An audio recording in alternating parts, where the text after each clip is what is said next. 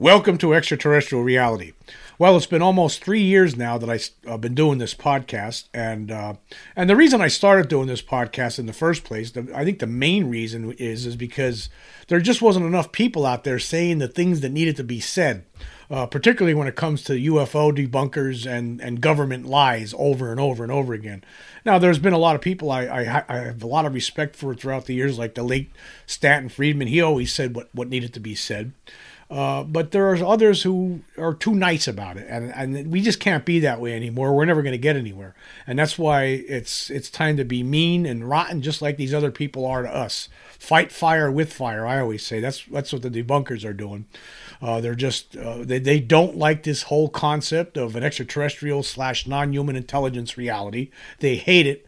Uh, they want to be right. That's very important to them. So they do not want this information. They don't want the truth to be told. Let's just let's just face it. But you know, every now and then you see comments from some certain people out there, big names in the in uh, the UFO field, and uh, today was one of those was one of those days where somebody said something which I highly respect.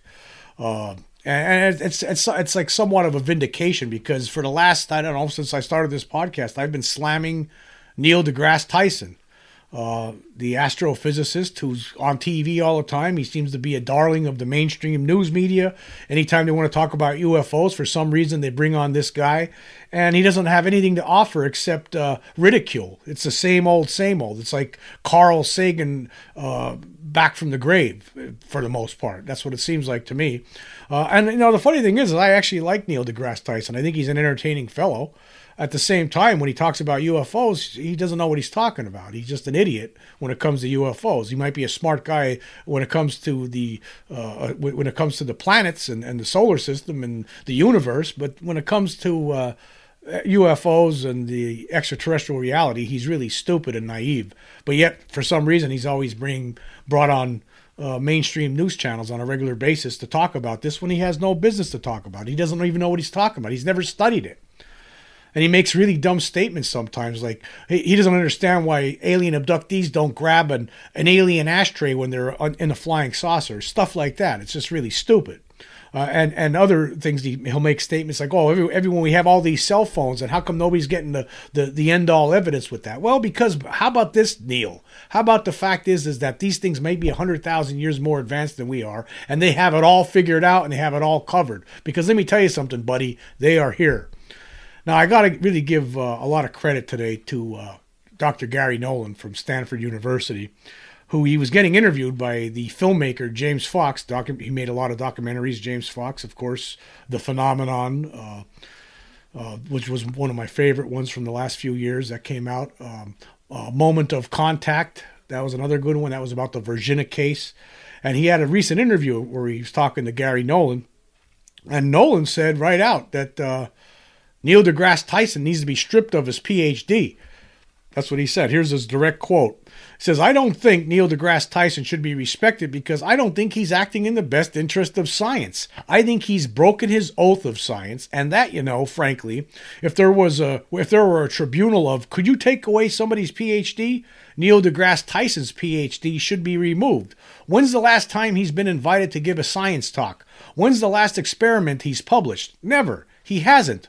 Why is anybody li- why does anybody listen to him? Don't ask me. He bloviates. Sorry, Neil. He should be stripped of his PhD. That's exactly true. I mean, if you're going to comment on something about UFO, something of which you have not really studied and know nothing of, then why are you going on TV and acting like you're some kind of an expert when you're not? Yeah, he has done a great disservice to science, and it's really nice to see someone like uh, Garry Nolan talk about uh, this and, and put it right out there. Um, now this is something like actually uh, last year I there was Av- Avi Loeb had some comments, but these are the strongest comments I've seen directed toward Neil deGrasse Tyson. Uh, last year, Avi Loeb was pointing out, of, of, of course, Avi Loeb, the Harvard professor who uh, has an interest in UFOs. Um, he, he pointed out how how uh, you know people like deGrasse Tyson they don't uh, they, they, they don't even do real science. Not like people like Avi Loeb is doing. Like he's actually going out into the field and doing science, where uh, Neil deGrasse Tyson's showing up on TV and just running his mouth.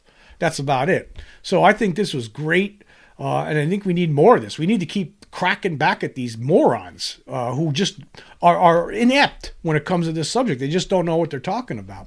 And now we have, you know, of course, recently we've had the Sean Kirkpatrick making his uh, making comments saying that there's nothing. He found nothing. He's he's found nothing as his time as the director of the All Domain Anomaly Resolution Office. He's found nothing. I mean, it's all over mainstream news. If you do a Google search right now on UFOs, you're going to get like about five or six different articles about Kirkpatrick talking about uh, there's nothing to this. So there's an effort out there by the secret control group, along with and Kirkpatrick. Obviously, whether he knows it or not, he's part of this. Um, I think he does know it and they're just they're trying to put the toothpaste back in the tube now. That's what they're trying to do. They're trying to make anybody who's been pushing for uh, uh, UFO disclosure, anybody who's been uh, uh, says that there's a conspiracy ongoing for decades, they're trying to make them look like crackpots and say that they, they found nothing, absolutely nothing whatsoever. There's nothing to hide, nothing to see here, which is uh, absolutely absurd again, all of this. I mean, the re- this is why I, I just it's just a giant injustice. This whole thing, right? This whole cover up. All these people like Sean Kirkpatrick and all the debunkers making stupid statements on a regular basis. I mean, and this is they're just the, the latest rendition of debunkers. Debunkers. I mean, we've been putting up with this for for decades now, right? uh, making statements, and, and you have all these other people on the other side of the coin who have have to have to live their lives knowing that they've encountered something, experienced something. They're afraid to talk about it. They're afraid to, to be made be made to look like they're crackpots because they had an experience that was beyond their control. And it's just such a giant injustice in, in my eyes. I mean, as far as I'm concerned, you, people need to keep saying these kind of things. We really need to slam back at these uh, debunkers and these people who are getting in the way of the truth. Obviously, they don't want the truth revealed. Some of them, some of them just think it's a joke because they they bought the uh, uh, Pentagon position a long time ago and they're still still there. They're, they're still they they bought a hook, line, and sinker and they're just idiots right now. Still, after all this time, I think Neil deGrasse Tyson might be an example of that. Uh, but, but maybe he's not. Maybe he's smarter than we realize, and he's just part of the cover up as well. We just don't know. But we need to keep cracking back at them with statements like this, like Garry Nolan made because there is something to this, and I and I hate the idea that uh, there are all these people out there who have experienced these things, saw UFOs, saw alien beings, or both, right? And yet uh, they're, ridiculed if they talk about it publicly. They'll, they'll people, other people will try to make fools out of them, try to say that they're crazy. When actually that's not the case. It's not the case. Actually, these people really did experience something, and it's a giant injustice, and it needs to end. And it, you know, we got to keep uh, fighting back like this. You, you got to just say it. You got to say what needs to be said. That's what needs to happen. People need to keep saying what needs to be said. And I'm so glad to see a comment like this from Garry Nolan. Wow. I mean, this is probably the strongest comment yet from a scientist directed at another scientist saying you, you, you should have your PhD removed. You're doing a great injustice to science. You don't even do science. All you do is bloviate. That's awesome. We need more of this. Thank you. Thank you, Garry Nolan. I mean, just think about it. All those people, and I know I'm one of them. You know, I'm one of these people. I feel like it's a great injustice right? The fact that I know that there's something that I experienced certain things in my life and I know that they were real. And I don't like the idea of other people out there ridiculing me or anybody else that experienced these things and just making a big fool out of people on TV and in, books and newspaper articles. I'm so tired of these grinning morons like Michael Shermer, uh, Mick West, uh, Jason Colavito. There's all these names out there. Steven Greenstreet. There's like this this cabal of morons that don't like this and they don't really study it. And all, all they do is they find fun in just making fun of other people, other people who had real experiences or, or you know real encounters. And it's just awful what we're going through. And that's why we need to get disclosure. You know, and then you have to wonder you know that might be one of the biggest fears of this secret control group is the fact that they're going to it's going to everyone's going to know that they were lying. Everyone's going to know. Now a lot of us already know that they've been lying for decades and that there is a secret uh, group covering this up that is working behind the scenes to recover uh, crashed UFOs and reverse engineer them. We all know there's a lot of us that already know this, but there's a lot of people who don't. And that's their big, that has to be one of their biggest concerns is the fact that they're going to be outed. And there's going to be people that know that this thing existed for a long time and that they were, they were being lied to about it for a long time. We got to get beyond this already. This is just so absurd at this point. But hey, I want to say anyway, thank you to Garry Nolan for, you know, basically, uh, figuratively, uh, smacking Neil deGrasse Tyson across the teeth and showing him uh, what's what. That's that's great stuff. We gotta keep doing that. Other people need to keep doing this too. Other people who uh, who are constantly in the news talking about UFOs got to keep doing it. Don't don't don't let these morons, uh, you know, put us down, put throw us backward because that's what they're trying to do right now. Hey, it's Kaley Cuoco for Priceline. Ready to go to your happy place for a happy price? Well, why didn't you say so? Just download the Priceline app right now and save up to 60% on hotels. So, whether it's Cousin Kevin's Kazoo concert in Kansas City, go Kevin, or Becky's Bachelorette Bash in Bermuda, you never have to miss a trip ever again. So, download the Priceline app today. Your savings are waiting. Go to your happy place for a happy price. Go to your happy price, Priceline. Anyway, uh, I want to talk about uh, physical. Today, I want to, the, the biggest thing I want to talk about today is the physical trace cases. Um, you know, like today, still uh, organizations like MUFON, they'll, they'll when when pe- when there are sightings, or landings, anything like that, they'll they'll do an investigation. They'll collect evidence, and sometimes there's physical trace evidence left behind by uh, craft that land. Uh, and it's very interesting. And I've been, you know, one of the people in the field who died uh, a few years ago was Ted Phillips. He was somebody who, who actually that was a speciality throughout his life. Basically, he collected and studied physical trace evidence from UFO uh, events, and that's he spent a lot of time doing that throughout his life. Thousands of different cases he looked into. Uh, actually, he was. I remember he was featured in the 1979 documentary "UFOs Are Real," which I believe is one of the best doc, probably the best documentary out, to come out of the 1970s on the UFO topic, and definitely one of the best UFO documentaries of all time. Uh, the only the only only issue I have with it now is that. Uh, it did have some of the Billy Meier stuff in there. Uh, that was something new at that time. Uh, uh, Billy Meier, of course, the uh, person who takes all these pictures uh, from Switzerland, taking all these pictures of UFOs. Some of them were apparently hoaxed. Uh, that was the only eh, part of that documentary that I didn't like. But the, most of that documentary, the, uh, 95, 98% of it, was very intriguing and a lot of compelling information. And one of the features in that documentary was Ted Phillips. He was there and he was talking about physical trace evidence. And I remember if you watch that documentary, I'll leave a link uh, for it so you can check it out for yourself. You'll find it free uh, to watch on YouTube. Uh, a lot of different channels have it have it uh, posted there. Uh, but you'll also find it uh, probably the best looking version of it, the, the, where the, the video is not as uh, compromised, I should say. Would you'll find it on Shout TV, and I'll leave a link for that. You can check that out. Uh, excellent documentary, excellent documentary. But with regard to uh, Ted Phillips in that documentary, he like he showed uh, examples of how soil is affected by flying saucers or U- and UFOs when they land.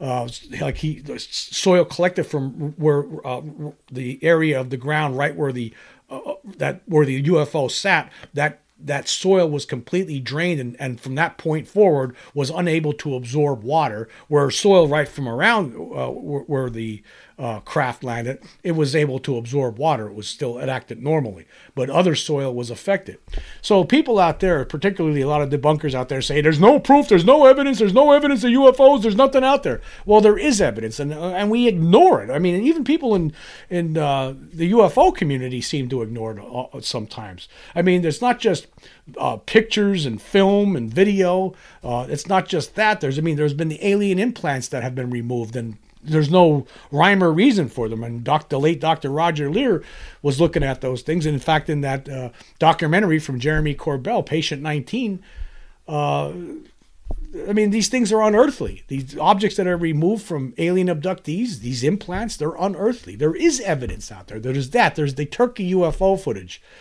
which I think is the uh, that's probably the best footage ever taken because you, you you actually see alien beings inside of a craft hovering over the Sea of Marmara near Turkey, uh, and they were taken in 2007, 2008, and 2009. So that to me is proof. And then you have all the witness testimonies. There's so many cases where there's multiple witnesses. all these cases, all these people ain't making it up. I mean, this stuff. If it was to go to a court of law, it would be the judge in the end, and the jury would find that. Uh, uh, the people who saw this object are telling the truth. In a lot of these cases, I really believe that. For instance, the Ariel School event. Uh, but then, of course, there's the physical trace uh, stuff. Now, uh, back in 1975, uh, Phillips put together a uh, a report on this for the Center for UFO Studies, which was an organization that was put together, that was organized by the late J. Allen Hynek. And there, there, was over 800 and, 830 reports in there about roughly. And and and uh, with, with physical that of objects that left physical trace evidence, and it all and, and it, and it went all the way. It started actually. The first one was from 1490 in Ireland, or the first case that was uh, cataloged in there. Uh, that was uh, it was uh, during a there was a silvery silvery disc shaped object that was seen hovering over a church during morning mass, uh, and uh, there was a trail that was seen coming off this object. Uh, there was a and the object caused issues below down below. There was a bell that was dislodged from its mooring. Uh, I'm assuming it was from the church, and there were cows that were singed by this object, whatever it was. So that was the earliest case, and it goes all the way up into the 70s, into into 1975. And of course, there's a lot more cases since then, but I'd just like to go through some of them. Uh, actually, here's what uh, J. Allen Hynek said about uh, physical trace cases. He says physical trace cases can be defined as those UFO cases in which definite physical changes in the immediate vicinity of a UFO sighting have been recorded. Marks and surface changes on the ground, damage to vegetation, residues and or artifacts found, and surface effects of some duration on buildings and vehicles. These are all included in the broader term close encounters of the second kind, which in which a reported UFO has interacted with the immediate environment, animate or inanimate uh, matter. So, uh, and then Phillips later on gets into this uh, when he has his own forward. He says, During the past five and a half years, I have conducted specialized research into physical traces found following a UFO event. In this research, I have worked closely with a large number of people. Uh, and then he goes on to say later on, he says, in this catalog, 561 reports are of incidents where one or more witnesses saw UFO, an object or a light, and later discovered physical traces at or near that location. 154 cases are reported of similar traces that have been found, although no UFO was seen. And finally, 116 occasions are listed for which no details have been available, making a total of 831 reports in this catalog. And then the, he talks about what the traces usually are. The traces are quite varied, yet remarkably consistent in size and shape, and may be divided into, into the following groups. Cir- one, circular sites, which are circular traces with damage over the entire area, burned, depressed, or dehydrated. Two, rings, which are circular traces, burned, depressed, or dehydrated. The outer perimeter shows damage while the central area is unchanged. And three, nests, oval traces generally with a depressed, swirling effect seen. So I'm going to go through some, I'm just going to talk about some of these cases that he has listed here. Uh, I'm going to jump probably, yeah, we're going to jump into the late 1960s and, and then take it from there.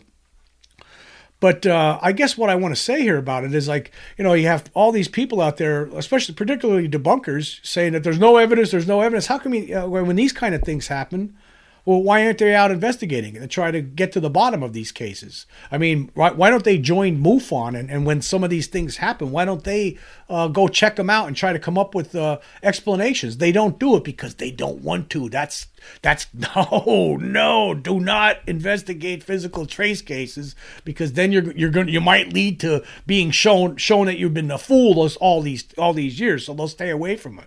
They don't like proof. These debunkers. Like why doesn't Neil deGrasse Tyson instead of going on on TV and, and, and saying that UFOs are a joke and there's no evidence for it, why not go on? Why why not go to one of these places where people multiple witnesses a case a lot of these cases are multiple witnesses see a UFO coming down to Earth landing. Sometimes the beings get out, in addition to the burned vegetation and and uh, trees getting damaged. Sometimes they find uh, landing marks inside uh, on the ground, but they also find uh, footprints from the occupants that got out and were walking around.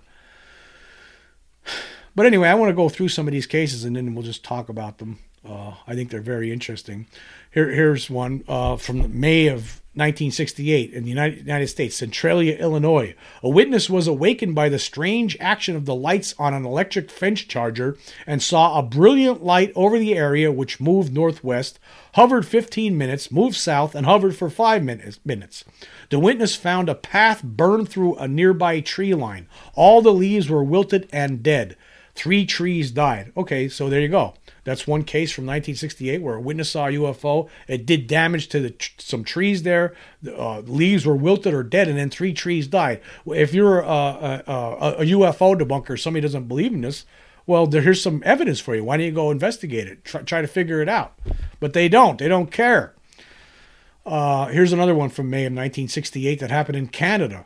Uh, Mrs. Hoffer watched a bright circular object land about 900 feet away. The witness ran away. The next day, two oval shaped burned areas were found. Digging in the larger circle, which was 9 feet in diameter and 7.5 inches deep, revealed that it had been burned to a depth of 3 feet. The center of the circle was not as badly burned as the outside perimeter. The grass grew in the burned area that year, but the sheep wouldn't eat it. The second circle was about 8 feet in diameter. There we go again. That's that left evidence, left evidence behind. A UFO landed, left evidence behind. Sheep won't eat that grass. There must be something wrong with it, right?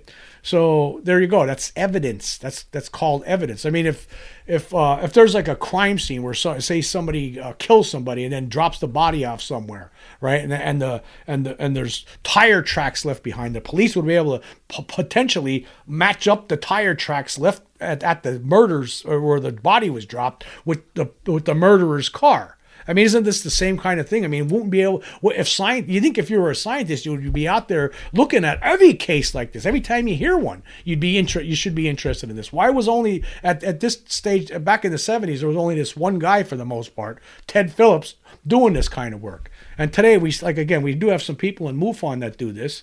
But you think that more people, not not just UFO organizations, not it shouldn't just be them. It should be any kind of scientist out there who wants to learn, wants to do science. I mean, why doesn't Neil deGrasse Tyson study uh, physical trace cases like this? I mean, some of these cases are just like really short. Like, i am going to leave the link so you can check this out for yourself. Like, uh, here was one from, it says just June 19th, 1968 in Bolivia. An object landed, burned area, and imprints were found. That's all it says. Uh, here was another one from June 21st, 1968 in Argentina. A man riding his bicycle encountered a large object 50 centimeters above the ground. The top part was spinning and it cast a vertical beam of light toward the ground. The light beam was red burned traces were found. Again, it left evidence. I mean, if if it's a hallucination, hallucinations don't leave back uh, leave imprints and uh, on the ground and burn vegetation. That's not a hallucination. Uh, so basically, what uh, people who don't believe in this will have you believe is that then all of these cases, all of these physical trace cases, right, would have to be hoaxes. Then they would have to be hoaxes, wouldn't they? I mean, if you're if you're someone who just outright does not believe this, right? Then and when people multiple witnesses see a UFO landing somewhere and then leaving and then there's trace evidence, there's imprints in the ground of the landing legs, there might be footprints from the occupants, there could be burned vegetation, there could be broken tree branches, then that means as, as if you're a debunker for every single case like that, and believe me folks, there are a lot, right? Thousands. We don't even know how many cases. These are just some of the ones that Ted Phillips had cataloged back in 1975. There's a lot more since 1975. 1975. So all of those cases, if you're if you're if you're living in the uh, the ranged mind of a UFO debunker, they must have all have been hoaxed, all of them, because they don't believe in it. It's impossible in, in their mind. So uh, that because there's what that evidence. What are you talking about evidence? They must have did it themselves. Even though in a lot of these cases, it was shown that whatever object, and sometimes these objects, they could tell how heavy they were uh, based on how deep the imprints went. And sometimes they're like t- like 10 tons, 5 tons. They're, they weigh a lot, 1,000 pounds.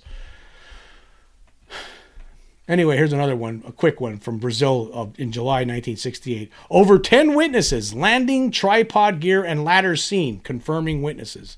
That's all it says. Uh, but there, there, apparently was some uh, physical trace evidence left at that case too.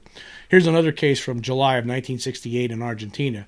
Oscar Iriart 15 saw two men of normal size. Near them was an elliptical silvery object, seven foot long. It had three 50, three 50 centimeter legs. The witness's horse and dog were paralyzed for several minutes.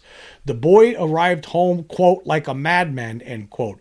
Object took off vertically at great speed with flashes of light. Inspection showed three holes which had gone into the ground 12 centimeters, forming the pattern of a perfect isosceles triangle. Yeah, a lot of these times the, uh, the, the imprints in the ground are in the shape of a triangle in a lot of cases. Not all of them. Some sometimes they're in a rectangle. Uh, here's another case from 19, July of 1968 in Argentina. Landed object and ob- occupants traces found. That's all it says.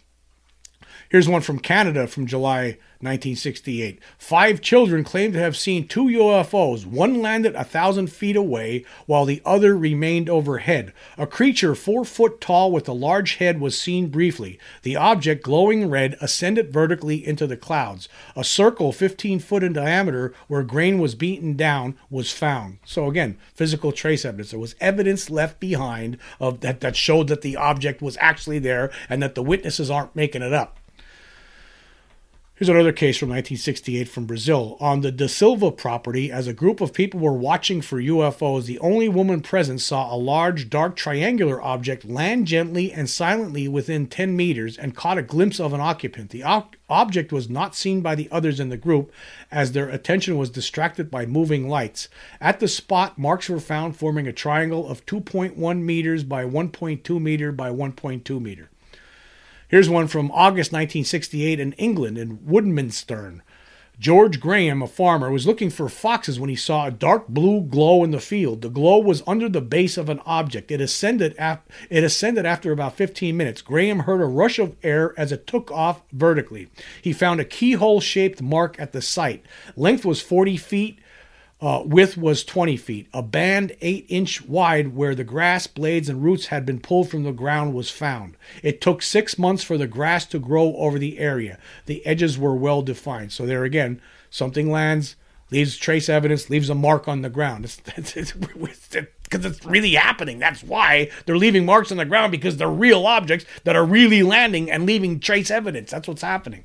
It keeps happening over and over and over again. These are just some old cases we're talking about here. Uh, here's from August 1968 in Canada. Three witnesses observed a luminous object for several minutes as it hovered. Later, it circled above the house 300 feet away. The object was about 25 feet in diameter. A four foot circle of barren grass was found. An 18 inch circle in the center was not damaged. Okay, see, it just keeps going on. Here's another one from Canada from August 1968.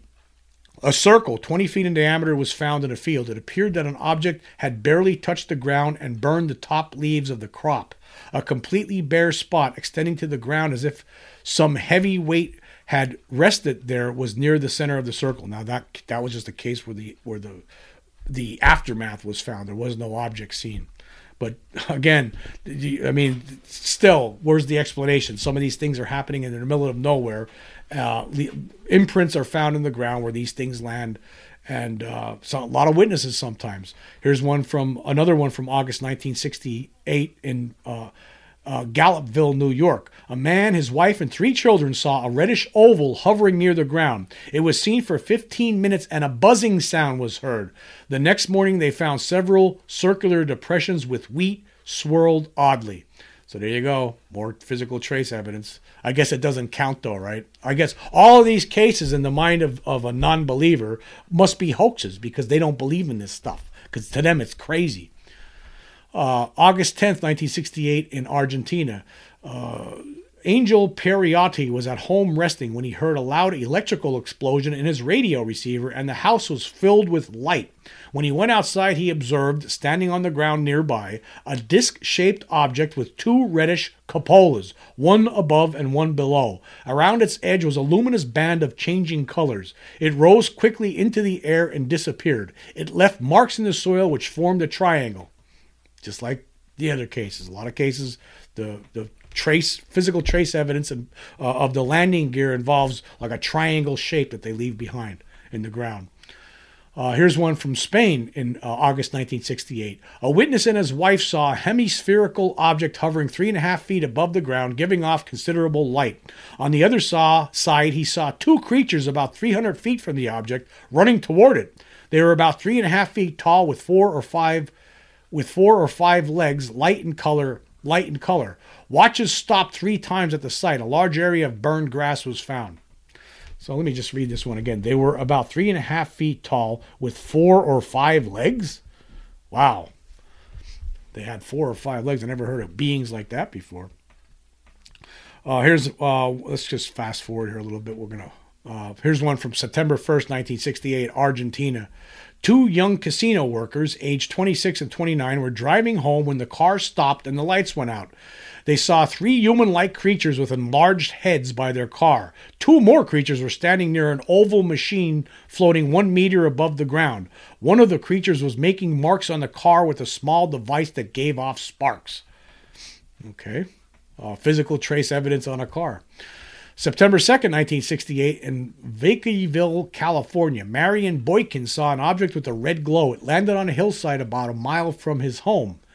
Four other people saw it also. The glow faded, but through trees they could see four bright lights, white in color. Two large ones at the center, a smaller one on each end. Witnesses moved to within 600 feet. Grass in an area 75 feet long was dry. So there was for somehow the grass was dry in just that one spot where the object was. Uh, here's one from October 1968 in Argentina. Antonio Damiani found a paralyzed calf. Beside the animal, there was a large circular mark, also nine more perfect circles with diameters of 5 to 12 meters. A neighbor and the son of a police officer had seen a bright light and glow in the area 15 days before. Oh, so that one's interesting there. Uh, here's one from Spain from 19 from October 1968. A nine-year-old girl saw a very bright red light, circular in shape. Sound was heard. Traces were found. Um, here's one from another one from Barcelona, Spain, from October 1968. Several women saw a white ball of light that landed 100 feet away. Another witness saw the light as it ascended. A circular burned area was found, seven feet in diameter unbelievable stuff. It's unbelievable, but it's but it, this is what is happening. I mean, they land, they leave marks because they're real. That's that's what's happening. If they live, they leave physical traces. Here's from November 1968 in Houston, Texas. Robert Hubbard, 15, and David Kelly, 17, saw a strange object in the sky that looked like a coin on its side with a dome and black dots that might have been windows. They also saw white filaments falling to the ground from where the object had been seen. Preliminary chemical analysis indicated that the substance would not dissolve in water, alcohol, or sulfuric acid, among other things, according to David Wolliger, who also said microscopic and tactile examination indicates the substance is fibrous, elastic, relatively strong, somewhat sticky, and white in color. Mr. Wolliger forwarded the substance to uh, APRO for further analysis. Oh, so they what is that substance? I don't know. We never got any more on it, I guess. Uh, but there are, have been substances that have been found uh, falling from these things sometimes. Sometimes the substances disappear. But again, it's physical trace evidence. They're leaving behind calling cards, evidence. Um, okay, we're going to fast forward here. Uh, here's another one from Argentina from November 1968. Several people reported seeing strange light on previous nights. An area was found on a farm near Tandil and was an outline in the grass of an ovoid shape whose larger furrow was of some 35 feet. In the outline, the grass does not grow as if the earth had been scorched. Around the outline, mushrooms have grown. The appearance of the mushrooms was sudden and prolific. The grass inside the circle seemed to be singed or at least to have less humidity than the grass outside. So this caused uh, uh, something landed and it caused mushrooms to grow in, in, in this one area in Argentina. Okay, here's another one from Topeka, Kansas in 1969. A 17 year old male was driving home when he saw an object on the road ahead. He drove to a nearby farmhouse and he and another witness returned to the site and saw the object. They left to get more witnesses, and when they returned, the object was gone. Three imprints, one and a half to two inches in diameter, with a toe like extension, was arranged in a triangle with sides of seven to eight feet.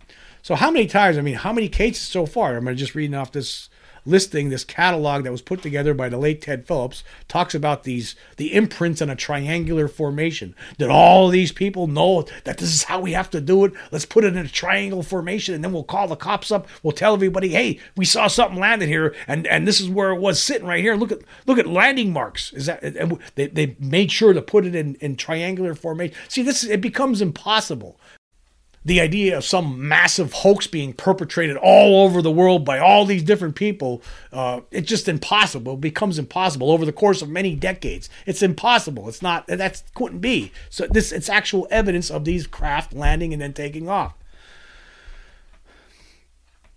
Okay, here's one um, from February 1969 in Brazil. Tiago Machado, 19, saw a huge parachute like object which radiated bluish light. He and two others ran toward the apparent landing site. They became separated. Machado arrived there first. He found the object resting on a tripod landing gear on a slight rise. The top section was transparent and he could see shadowy figures. Witness was 30 feet from the object when the top section opened up and two small beings walked toward him. They then moved toward the UFO, turned, lifted a kind of pistol shaped device which emitted a small bluish red flame, and the witness fell to the ground. His legs were later found to be red and swollen. Several people saw the object from a distance of 1,200 feet. The grass was withered and dry, and three evenly spaced holes were punched into the ground. I bet it was in a triangular formation. It doesn't say that, but I'll bet it was. yeah, well, it did say a tripod, right? So I guess it would have been. Uh, yeah, yeah, so it's it's the same over and over again. A lot of the cases are consistent with one another. Uh, here's another one from Brazil from 1969. Uh, Nelos Leite and Manuel Leite saw a ball of light flattened at the base, hovering 10 feet above the ground. As they approached, they were stopped by an invisible wall 350 feet from the UFO. They saw rows of small windows. The object ascended vertically at high speed and became extremely bright. Witnesses reported extreme heat. The soil was scorched. Yep. Yep, just like all of them. I mean, we have scorched soil, we have b- broken tree branches, burned trees, dead trees, uh, earth that's devoid of, that cannot no longer hold moisture. These are the things that these UFOs are doing. And yet, uh, a lot of our scientists, uh, and this is, we're talking from, these are cases from the 60s. A lot of them are still calling UFOs nonsense and has nothing to do with extraterrestrials. That's what we're still being told. We're being gaslighted. Uh, Here's one from 1969, New Zealand. Nathan Brown was walking home when he saw a glow in an area by the road. He saw three people. He tried to approach them but was stopped by an invisible force. He returned to, the area the following morning and found marks in the ground a neatly flattened strip of grass, three to four feet wide and 60 feet long. Mm hmm. February 22, 1969, Brazil.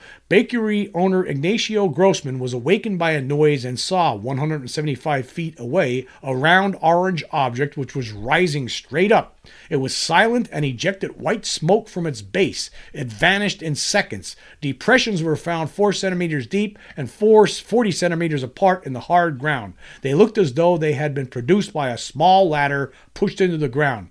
A strong odor like mustard was detected.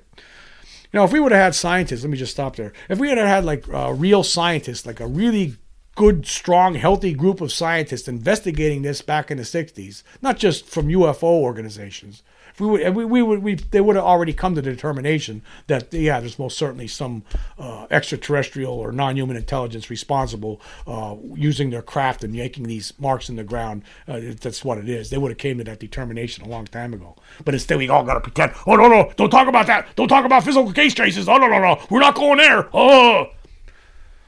Like, I mean, I don't get it. I mean, I just don't get it. I mean, we have all the evidence right in front of our face, but yet we have all, all of our officials telling us nothing, there's nothing to see here. People in the Pentagon, there's no such thing. We never came across anything. We got all these debunkers out there making hay over nothing. They don't even know what they're talking about. And here we're looking at all the evidence that's amassed by people, by people who researched this over long periods of time and put these, these uh, catalog, this catalog together uh, to show you exactly how extensive this is. And believe me, I can tell you right now, this stuff is still going on today. Uh, here's one from 1969, March of 1969 in Brazil.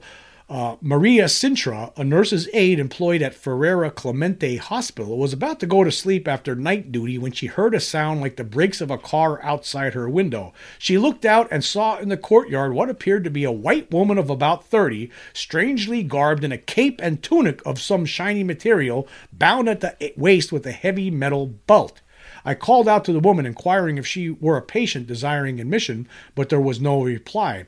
I dressed hurriedly and went outside. The strange person walked away from the building just as a machine resembling a huge plate floated from the air to the ground. A creature inside the machine opened up a hatch. The woman entered, and the machine went straight up in the air.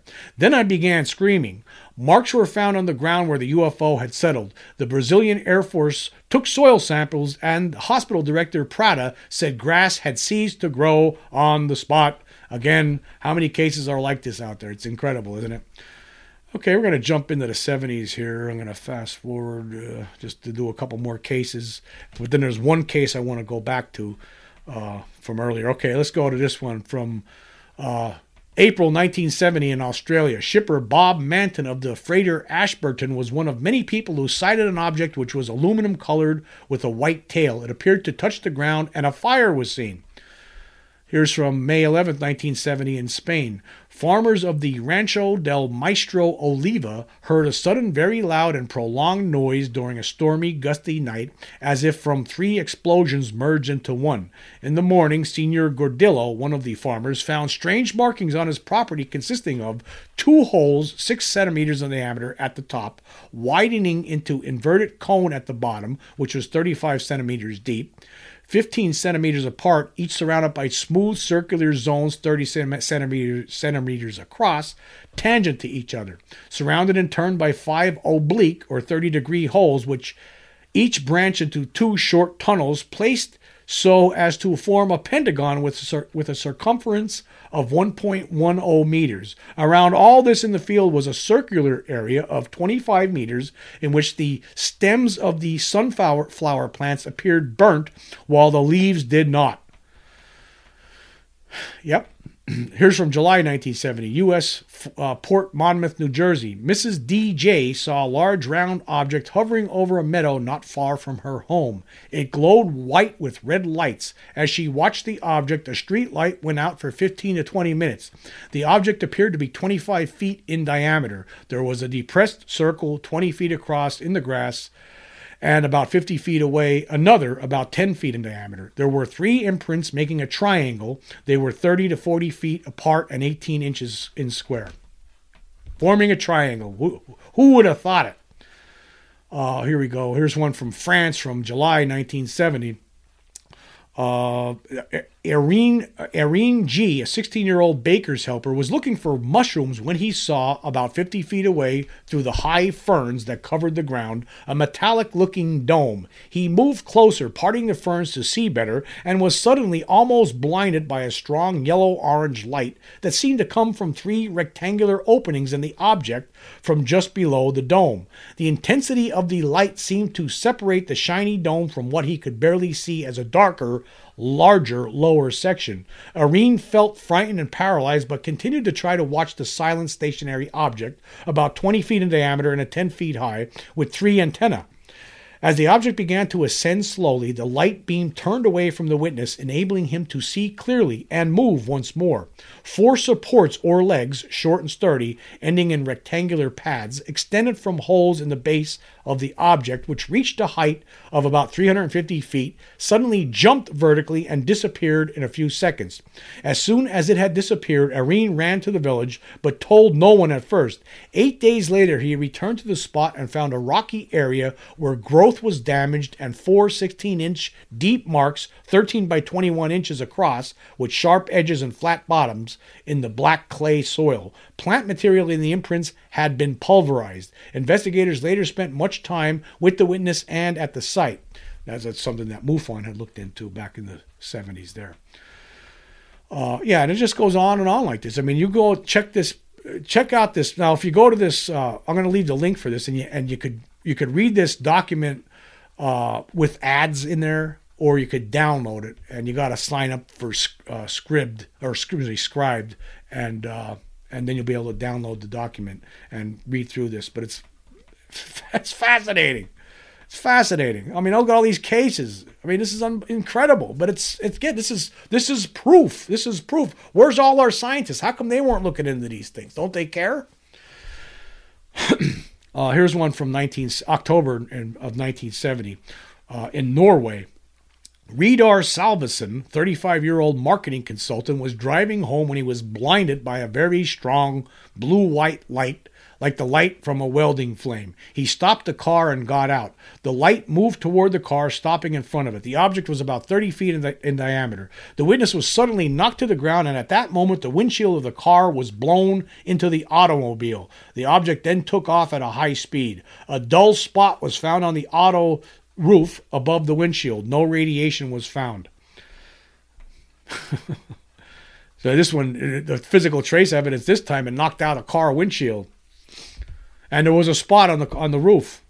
Here's one from Japan, November 1970. A 17 year old boy was riding his bicycle when he saw six objects which flew in formation from northeast to southwest. Several seconds after they disappeared, a single object was seen in the north. The UFO reached a point overhead, changed course to the west, made a complete circle two times. It then hovered low to the ground for a few seconds, climbed, and disappeared overhead. There was no sound. The next morning, he returned to the area and found in the grass four circular marks of flattened grass, with the central one 60 centimeters in diameter, the smaller ones 25 centimeters. In two of the smaller marks and half of the central one, the grass was burnt brown. The marks formed a triangle with sides of 4.7 meters, 3.9 meters, and 4.2 meters. Triangle, I just want to throw it out there. Again, uh, we'll do one more here from 1970. In England, a witness saw an object in a field as he drove by. It was about 20 feet in diameter, disc shaped, dull gray. As he walked toward it, the object took off. A fuzzy halo was seen above the object as it ascended. A humming sound was heard, four windows seen. Two arms on the side retracted during ascent. The muddy field was found completely dry at the site with indentations. Again, evidence physical trace evidence. That's what it is, folks. Now, one of the cases uh, that was in this uh, catalog from uh, Ted Phillips was about a guy named James Flynn. And I actually uh, looked in, I thought it was really interesting, so I, I dug up the full, uh, a more full story on this because I wanted to talk about this. Again, if uh, this, this, these all these people aren't making this stuff up, this is stuff that really happened, and they, there was physical trace evidence left over to tell to, to, to help prove it. And in fact, this guy here was blinded; one of his eyes was damaged for the rest of his life. Okay, uh, on Friday, March, this is from uh, thinkaboutitdocs.com, and I'll leave the link so you can read out read this. Uh, there's a bunch of different articles about the same event on this page, but I'm, I'm going to read this one here. Uh, that was uh, the, the the final article here about it. It says here, on Friday, March 12th, James Flynn took his swamp buggy uh, camping camping gear and four dogs and set out for the Everglades. Now, this is going on in Florida, by, Florida, by the way, about 18 miles east of the Big Cypress Indian reservations. On Sunday night, the dogs jumped a deer and ran off. Flynn whistled and called until about midnight, then started his swamp buggy and headed in the direction in which he saw them running. An hour later, at about 1 a.m., Flynn spotted a huge light in the sky above the cypress trees about a mile away. It moved from east to west and back to its original position four times. The object then settled to the ground and appeared to hover at an altitude of four feet. Flynn drove closer, got out his binoculars, turned out the light on his swamp buggy, and watched it, watched it with the glasses. It was an unusual object of between 30 and 32 feet tall and twice as big across the bottom in diameter as it was high. Eight feet from the top was a row of windows, below which were three more rows of the same size, about two feet by two feet. Around the windows was a black strip, perhaps two inches wide. From the bottom of the lowest row of windows to the bottom of the ship was a distance of about 12 feet. Flynn judged the size by comparing the object with the surrounding cypress trees, which were about 25 feet tall. It was cone shaped, except the top was not peaked but rounded. The whole object appeared to me be metallic and comprised of pieces of material four feet by four feet and held together with rivets. Let me just stop there for a second. That's that's you don't usually hear UFO cases where they're seeing rivets, but in this case the guy saw rivets. The windows gave off a dull yellow light, and the area under under the object was lighted by an orangish red glow. He watched the object for 30 to 40 minutes with his binoculars. Flynn was by this time about a quarter mile from the object and decided to investigate further, so he cranked up his buggy and approached it. He got within a few yards of the edge of the light and stopped, switching off his buggy lamp again. The dog he had on the buggy in a cage was so upset it had begun trying to tear out of its cage. Flynn walked to the edge of the lighted area, raised his arm, and waved. He got no response, and after waiting an estimated one half minute, he walked about six feet into the lighted area, raised his arm, and waved again.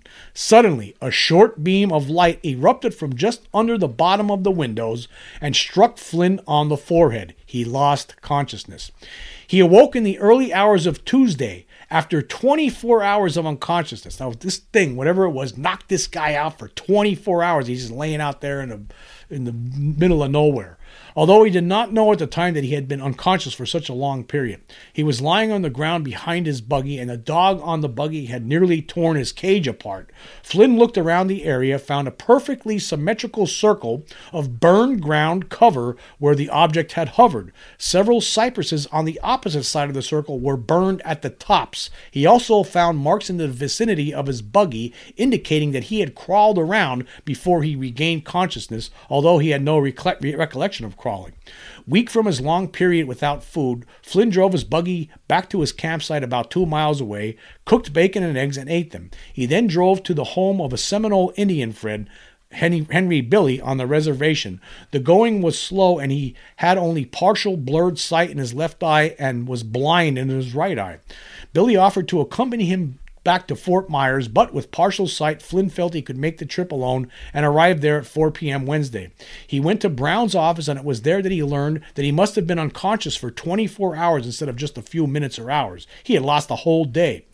The first consideration in this case, of course, is the integrity of the witness, and James Flynn's reputation was good. He was not a drinking man. He was a rancher who enjoyed hunting in the wilds of Florida's Everglades. This trip was not his first. He had not, prior to his experience, been interested in flying saucers.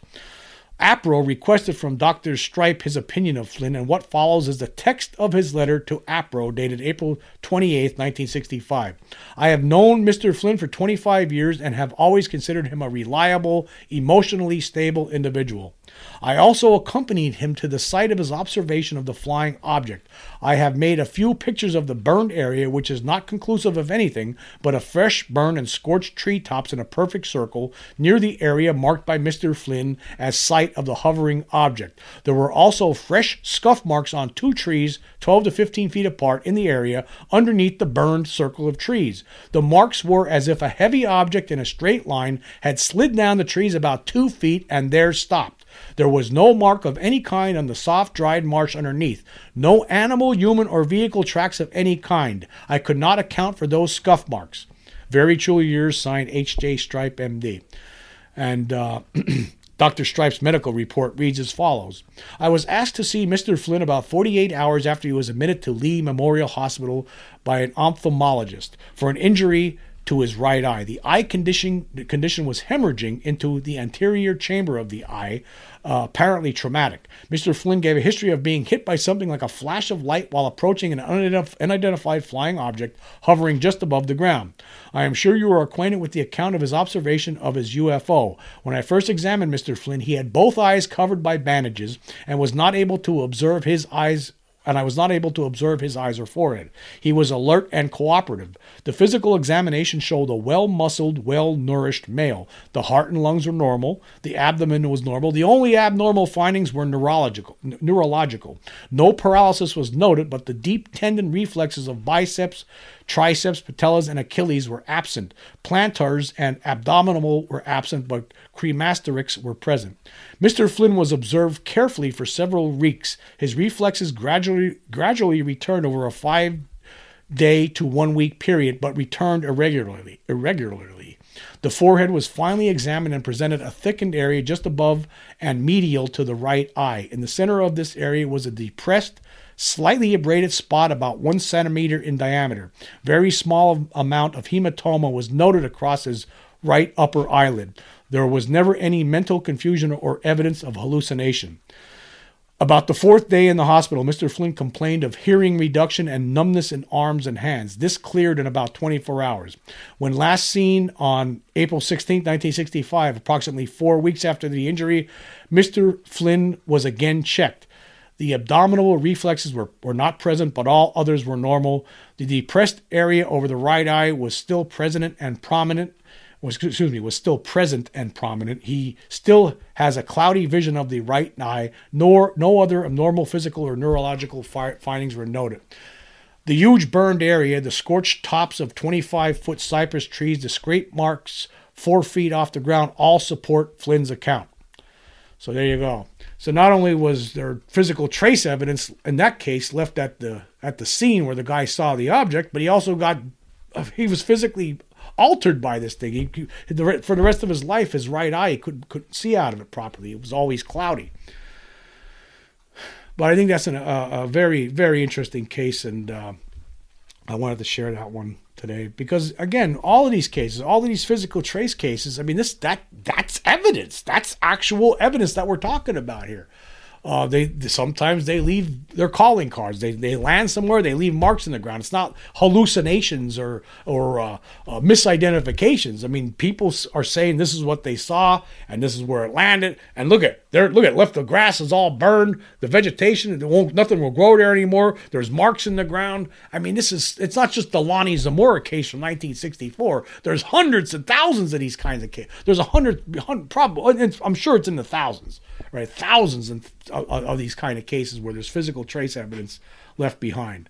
And for some reason, uh, the scientific community, for the most part, all these years just doesn't seem to really care about it, never really investigated it. You have people like Ted Phillips, uh, people, investigators at MUFON. There's some scientists uh, that show some interest in this, but for the most part, you think the entire scientific community would want to get to the bottom of something like this. Look at all this, all these cases, and it continues to today. It's not. It's never stopped. We're always getting these cases. And I just wish the the entire scientific community would take it more seriously, because then, I mean, at some point you'd have you'd have to reach a conclusion, right? I mean, what's causing this? I mean, it's it's like the cattle mutilations. You ha- at some point you reach a conclusion. It's it's obviously it's extraterrestrial. It's not Satanists. It's not some. Just ain't uh, uh, wildlife, other wildlife. I mean, they're not walking around with laser technology. I mean, you know, there's there's no wild uh, wolves out there that have the ability to to uh, cut cattle uh, apart using lasers. So it's that they're eliminated. You come to the conclusion, people are seeing UFOs all the time. Yeah, and then some. A lot of the cases you have where people actually saw the beings there. So it, you come to that conclusion. I mean, it's it's what it is. It's extraterrestrial. Just like in these cases, it's extraterrestrial. anyway, I want to say thank you all for joining me. Until next time.